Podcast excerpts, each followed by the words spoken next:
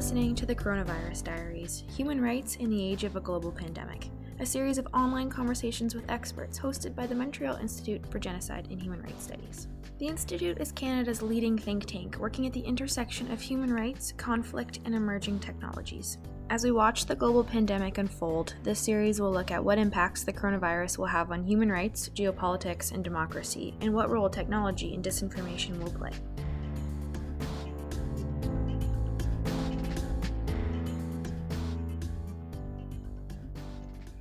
Hello, welcome to the Coronavirus Diaries. My name is Marie Lamensch. Today I'm very happy to welcome here uh, Florian Bieber, who is a professor in Southeastern European History and Politics and the director of Center for of the Center for Southeast European Studies at the University of Graz.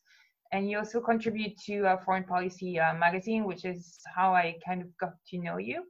Uh, thank you very much for joining us today. Thanks for having me. At the beginning of the pandemic, nationalist and populist leaders and movements seemed completely unable and unprepared to deal with, with such a crisis that is both local and global. Why do you why is that so? Well, I mean, to some degree, of course, the enemy is not at first a migrant or or somebody different, uh, but it's uh, a disease. So that makes it a lot harder for um, nationalists um, and populists to kind of blame somebody.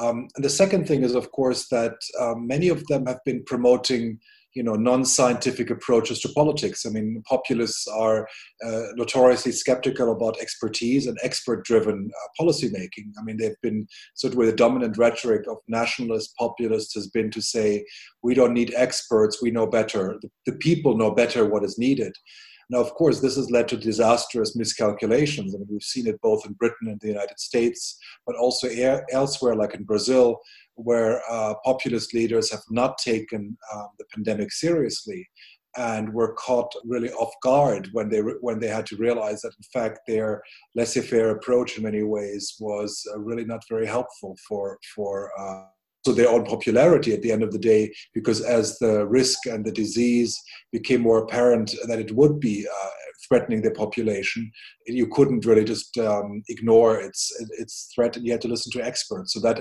was, I think, why the kind of populist stream of politics, uh, at least in many countries around the world, at first was caught a little bit off guard. And we've seen a lot of nationalism growing in Europe, and we've seen a real democratic decline around the world, but and that includes in, in, in Europe. How could Europe and perhaps the rest of the world become even less democratic once the pandemic calms down?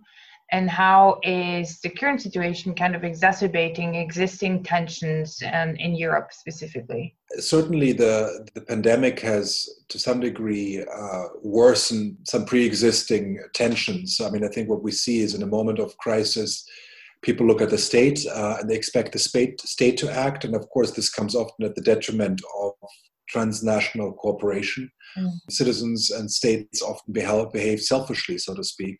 So um, governments are seeking to procure medical supplies for their own citizens, often ignoring the needs elsewhere.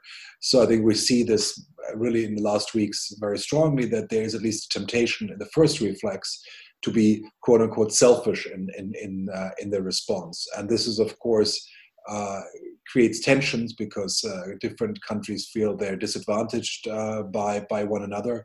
We've seen this in Europe a lot. That also with the breakdown of uh, the freedom of movement, um, border closures, uh, and also the uh, limitations on export of certain goods. All of a sudden, what was self-evident until a month ago, namely a free market with open borders for citizens, disappeared within weeks. Now, you know, there's of course there are medical grounds of, of some of those restrictions, but some of them are kind of national selfishness, you could say.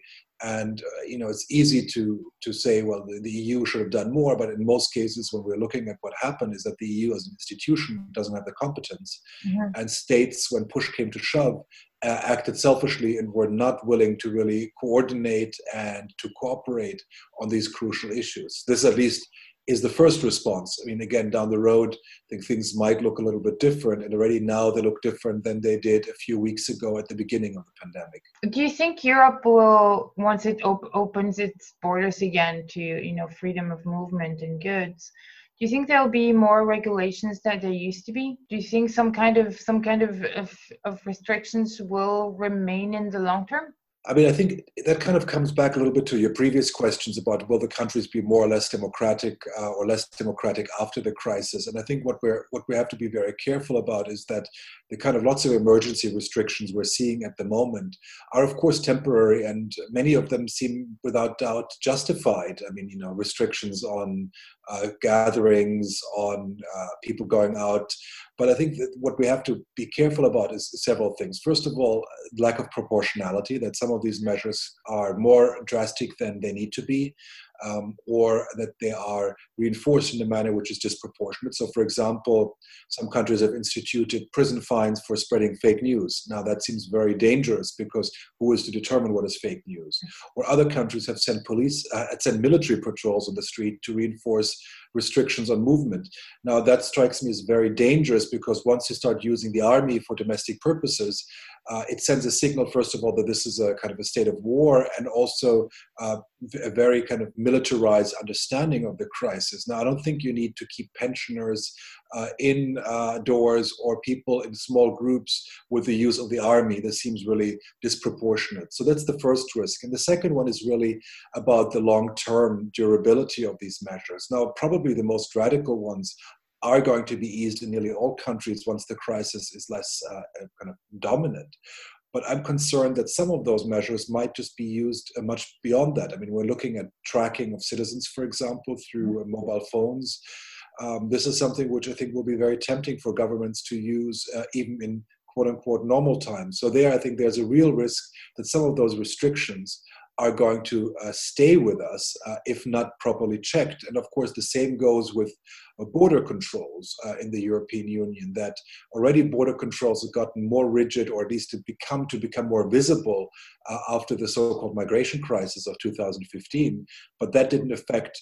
Uh, let's say the privileged citizens of the European Union who could travel freely, but now they are, of course, limited as well whether or not we're going to have a quick return to the freedom of movement we're used to, or many, uh, let's say, from more privileged countries are used to, is something which is also far from clear. I mean, down the road probably, but how long this state of exception will take is, is really quite quite um, quite uncertain. Yeah, and we saw this, you know, not only with the Patriot Act in the United States after 9 11, but also in France after the Bataclan attack. Um, the state of emergency kind of kept being renewed. And myself, you know, having family in France, I know that whenever I go there now, I see a lot, still a lot of armed, armed military men on on on the street. So, I mean, that's, I think, what you were saying is it kind of a more long term, perhaps dangerous that we just get used to seeing this kind of militarized response on the street.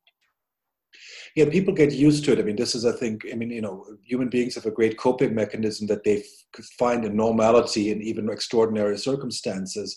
But that coping mechanism can also be dangerous. That in times of um, of crisis, people then accept these measures and then get so used to them that uh, no or few people might be uh, really critical about them once they become once you know circumstances return to normal so that we don't even notice when normal begins again. I mean in the united states i mean i think your example of 9-11 is perfect.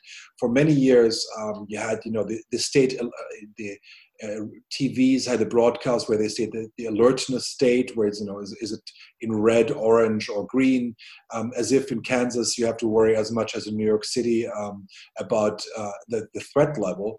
But it's this kind of um, securitization which is dangerous because it's not just that it uses um, kind of normalize the use of kind of security actors, but also because it keeps people in a state of anxiety. It kind of says you are living in a state of emergency, and states of emergency justify governments of doing all kinds of things. You know, for example, now already in the United States, we see that migrants, uh, uh, undocumented migrants at the border, are sent back without due process. So it's easy to do away with certain uh, protections in these times, and probably 90% of the population will not be affected, but the risk is that the most vulnerable ones, uh, you know, m- migrants who are not documented or other groups which are more vulnerable become the target then, and the majority might just stand by because this, with, because they're told that this is just um, the way we have to deal with this extraordinary circumstance in a way in which most citizens might not tolerate those measures in quote unquote normal times.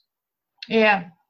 And before before we go into what is happening specifically in Hungary, how why do you think that um, populist or authoritarian regimes and leaders tend to actually use these crises to crack down even more on civil rights and basic freedoms and um, how do they take advantage of, of this crisis to actually consolidate power? Is it a question of, of legitimacy or what, where, where, where is, why is, do they have this reaction? Well, I think, you know, the, the, the authoritarian populists, and I think there's a close link between authoritarianism and populism because um, populists believe in a dichotomous world where there's good and bad and uh, the true will of the people.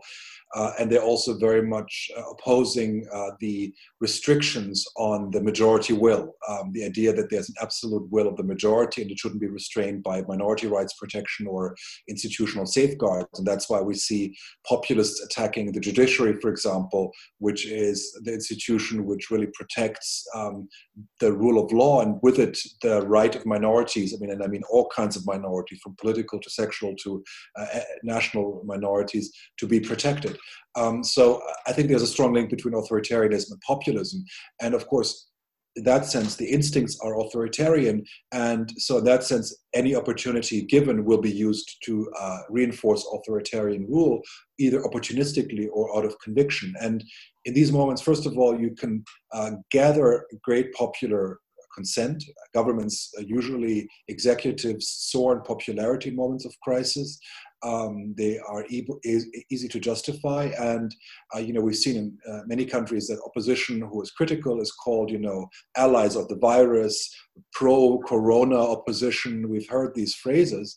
Um, so the suggestion that the opposition, by being critical of certain measures, is siding with the enemy, and that enemy is the disease. So uh, it's very hard uh, to criticize it, it's easy to shut down critical voices.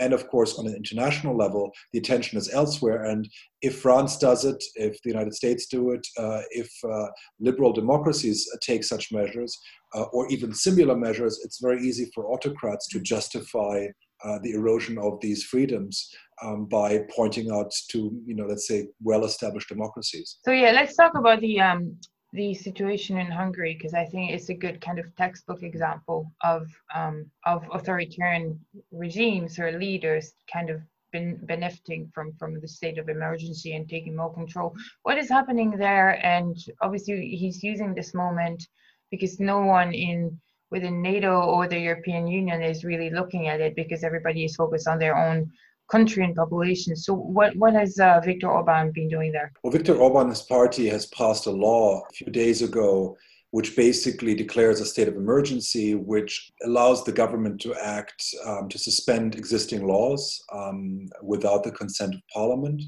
It allows to rule without parliament uh, for an indefinite period, so there isn't a sunset clause built into the law it can be suspended only with the will of the government itself. So in a certain way, the government checks itself, no longer uh, checked by parliament.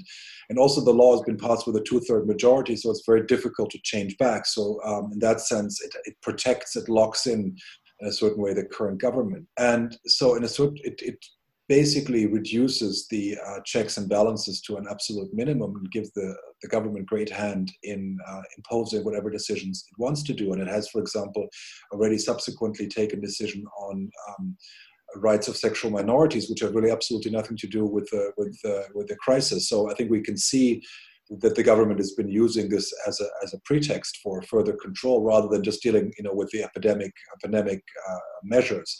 Now, this is not a full surprise. The government of Viktor Orban in Hungary has been eroding democratic checks and balances for a decade now. They came to power exactly 10 years ago, and they've been they've passed a new constitution. They've passed a whole set of so-called cardinal laws, which are passed with a large constitutional majority, which uh, they've changed the electoral system. So many uh, observers have noted that Hungary is already for a number of years no longer uh, a democracy. Freedom House declares it partly free. Uh, Varieties of Democracies, a, a, kind of measure of democracies around the world. Has also recently come out saying that uh, Hungary is no longer a, a kind of full democratic system many studies, again, by, by, by, scholars of democracy, come to the same conclusion that's, that Hungary is no longer um, a democratic country in the sense of a democratic country where there is the ability to change government through free and fair elections. This is no longer given. Um, the media is controlled, so we have a very, very oppressive environment and, uh, and a government which has used this particular opportunity in a certain way to further consolidate its power. Um, especially this comes, uh, of course, as we discussed earlier, because it can, it can get away with it, but also because opposition is there. And, you know, not long ago, um, it lost the capital of Budapest uh, to the opposition. Um, so the opposition is can organize itself. It's very, very difficult. It's certainly not a free and fair environment but um, it's certainly useful in this moment for the government to reassert itself when there's more criticism than there has been uh, for a decade of its rule. Have you seen other countries in Europe go along the same route? Perhaps I don't know. What about what's happening in Poland, for example? Do you know a bit more about that? I mean, in Poland, we haven't seen uh, the same kind of uh, laws. Um, what we've seen in Poland, and what I think has been noted as, as worrying, uh, is that uh, the government is planning to go ahead with its with presidential elections uh, mm. planned for May. Um, now, that seems both from a public health perspective highly irresponsible, but also favors the incumbent because in these circumstances you cannot have um, electoral campaigns. I mean, you can't go and organize a rally. You can't, uh, uh, you know, talk to your supporters in the way in which uh, elections are normally contested. So it favors the incumbent. In, these circumstances, elections always favor the one who holds power, partly because there is moments of crisis are kind of rallying around the flag, around the leader phenomena, but also because he's the only one who can campaign by virtue of being the president. Um, so we see there also in a different way uh, an abuse. Um, and we have other countries in Europe as well. In Serbia, we have a state of emergency, which is quite restrictive. Um, also, there we've had uh, uh, regulations on public information which led to the arrest of a journalist who was criticizing healthcare provision. Um, so this was not spreading fake news in the sense of spreading uh, rumors or dubious uh, explanations of the spread of the disease, but rather uh, criticizing the public health response, which certainly is something which should never be covered by uh, any kind of restrictions because it's exactly that which uh, makes situation worse rather than better. She was released, uh, and the government promised to uh, drop these restrictive measures, but it shows you that governments are also testing about how far they can go. Uh, and in Serbia, we have, for example, very strict curfew. Uh, elderly people above 65 are not allowed to leave the house at all, except for a very small time slot in the morning.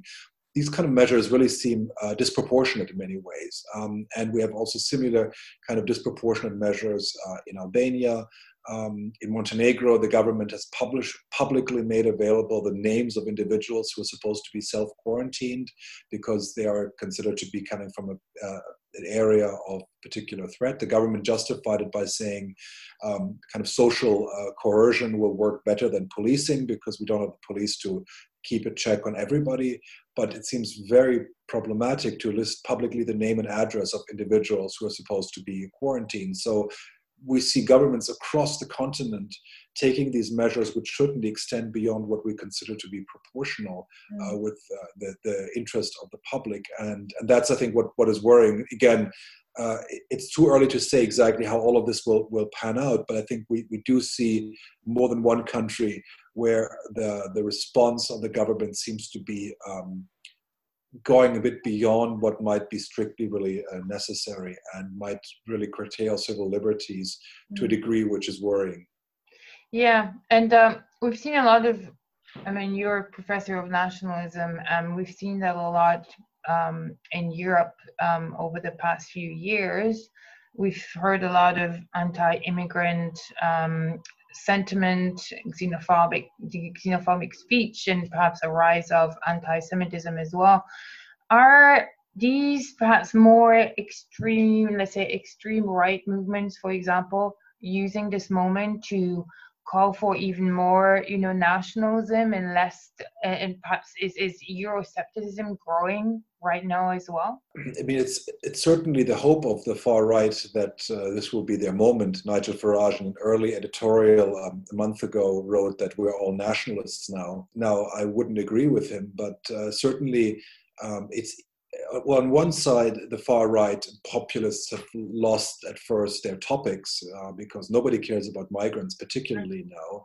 Um, you know that also is to the disadvantage of migrants. There are tens of thousands of migrants stranded in Greece uh, in a very precarious situation, and they're not getting the help they should. Um, they are, you know, often don't have water and certainly not the facilities to keep uh, the level of hygiene to be able to prevent the spread of disease. So in a certain way, you can't social distance if you live in a refugee camp. Um, and nobody cares about that because this is not on the agenda. But of course, this also means that for populist far right uh, parties, you can't really talk about migration at the moment. But again, I think they're trying to capture this issue for that and link migration um, and border closures um, uh, with uh, with the, with the disease. And it's a matter of whether they will succeed or not. I mean, in many ways, uh, I think in the European Union, decision makers have realized that if they don't show not just bring aid, and we've seen this now that, for example, patients have been flown from French hospitals to German hospitals where their capacities or uh, Austrian hospitals. So there is cross-border transfer of patients, medical supply. I mean, there's been more medical supplies given across the European Union than from China, although the Chinese assistance has been much, much better publicized. Uh, the EU has in a certain way, the countries have to be better at doing the PR, not to lose the PR war. I mean, provide the assistance, but uh, not be good at selling it. I mean, this has been generally a problem often. But I think there's a realization that this has to be done. And we saw this, for example, in Serbia, uh, where um, China was quick to provide some uh, assistance, and the Serbian president publicly thanked China and called China a big brother, while at the same time saying the European solidarity is a fairy tale. Since then, there's been a lot more assistance from the European Union, higher in number, volume than from China, uh, but it's gotten a lot less attention. So um, it's to some degree not about the reality. I mean, of course, there's much which is left to be left to be desired with when it comes to solidarity in Europe um, and elsewhere. But I think there is more solidarity there than is visible, uh, and one has to be careful not to give the far right nationalists uh, too much ground on that and let them be the ones who interpret what is going on. I mean, I would hold against it and say that in fact there is a lot of evidence of solidarity. A lot of people were helping each other out across national boundaries, mm. and one shouldn't one shouldn't uh, believe the nationalists that that we are all now following their tracks.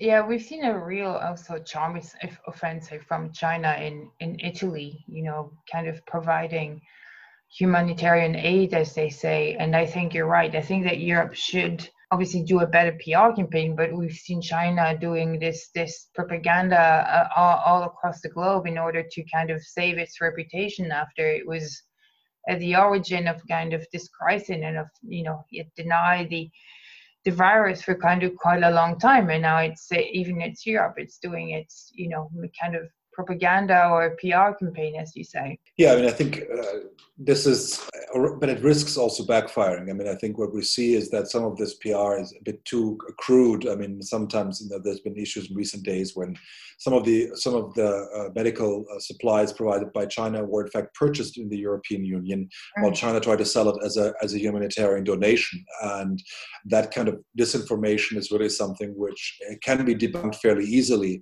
and there's a risk that you know that I mean, there's risk for China that if it does it too uh, in a certain way too crudely, that it will backfire. There's also been lots of reports in the across EU countries uh, where some of these supplies have been received that they were faulty and of low quality, so that they couldn't be used. So um, again.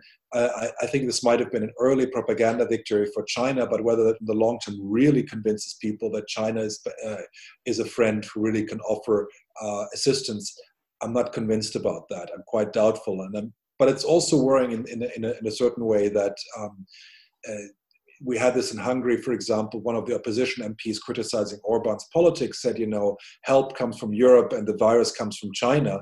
Um, uh, again, it's also dangerous to rephrase um, the disease and also the whole uh, the whole talk about it as you know the China Chinese virus and uh, and talking about it in this global antagonism. So, so, I mean, yes, we need European solidarity, and we need to be careful that some of the Chinese engagement is propaganda. But at the same time, the response shouldn't be to say, you know, China is the problem and uh, Europeans or Americans for themselves. So, in a certain way, we also have to not throw kind of global solidarity and global cooperation overboard in all of that because uh, you know China certainly mishandled a lot of the early parts of this pandemic, uh, and it's an authoritarian state. But it's also you know it also shouldn't be everything uh, wholesale dismissed about it, so that we're getting into a new phase of kind of uh, a Cold War where you know uh, mm-hmm. we we're full of anti-Chinese stereotypes and and biases. Yeah, and that's one of the goal of this series as well is to show that there is a lot of propaganda out there, a lot of misinformation, and nobody is is you know same as happening in the in the United States where they're pointing at China as as you know the culprit, like even state leaders.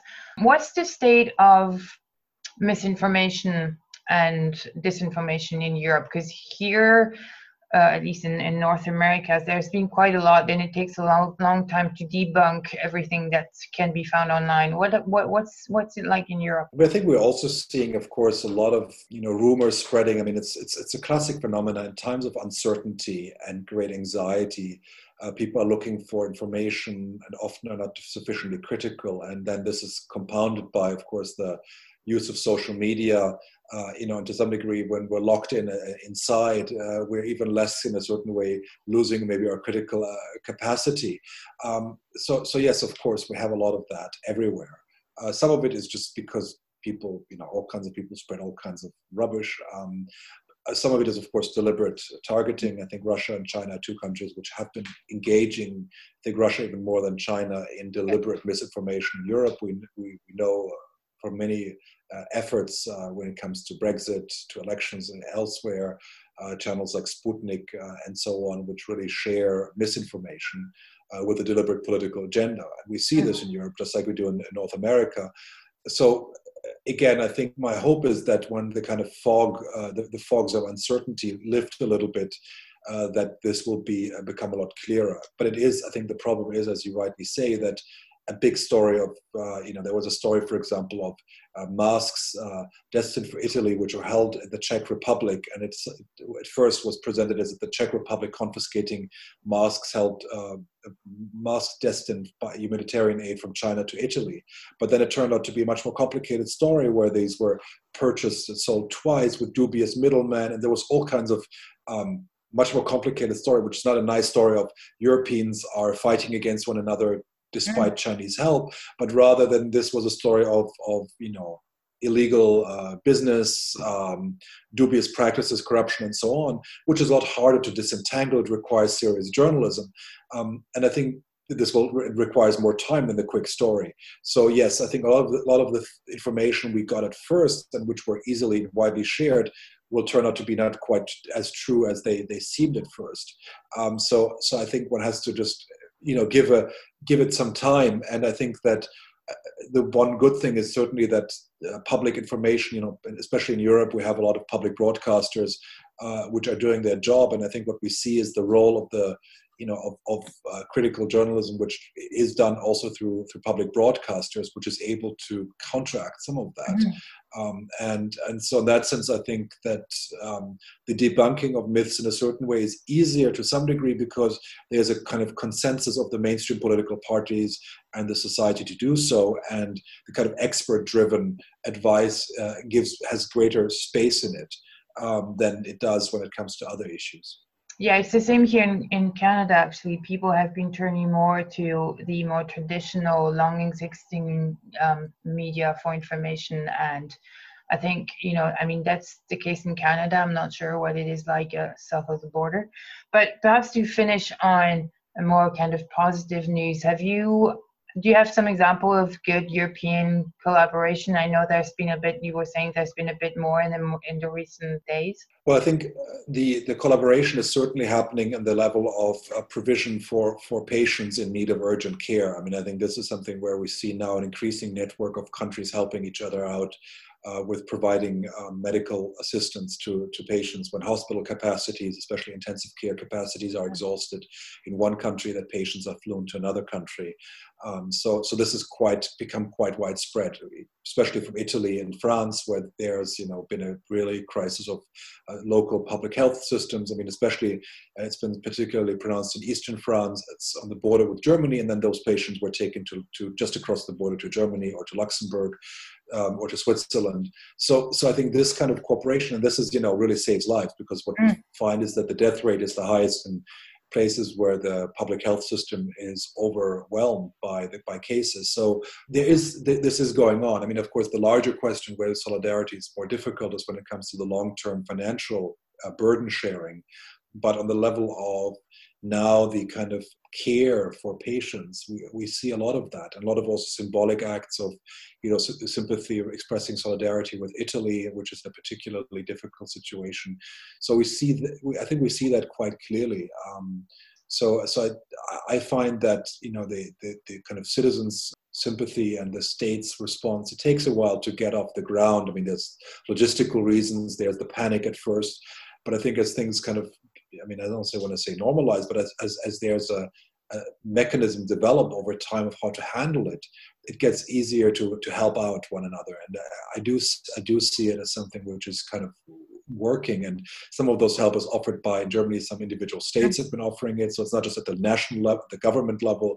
Um, so, you know, it happens at all, at all, at all levels. Um, that, that we see the solidarity um, and in that sense, I mean, that wouldn't have happened without the European Union. So a lot of these kind of cooperation is not organized by the EU as an institution, but it's within that framework of, of, of, of people who are used to each other, who are used to helping each other, who, where there are communication networks and channels where this is where this is taking place. So in that sense, I mean, that gives me a sense also of optimism that you know, with all the difficulties and all the the kind of challenges to the existing systems, um, there's also an opportunity to to demonstrate that you know that people help each other irrespective of their citizenship and nationality, and uh, in a certain way debunk the claims of the nationalists who claim that everybody's now following their line. I don't think that's true, and I think there's plenty of evidence for that. Thank you so much, Professor Bieber, for joining us today. Well, thank you for having me. It's been a great pleasure to talk to you.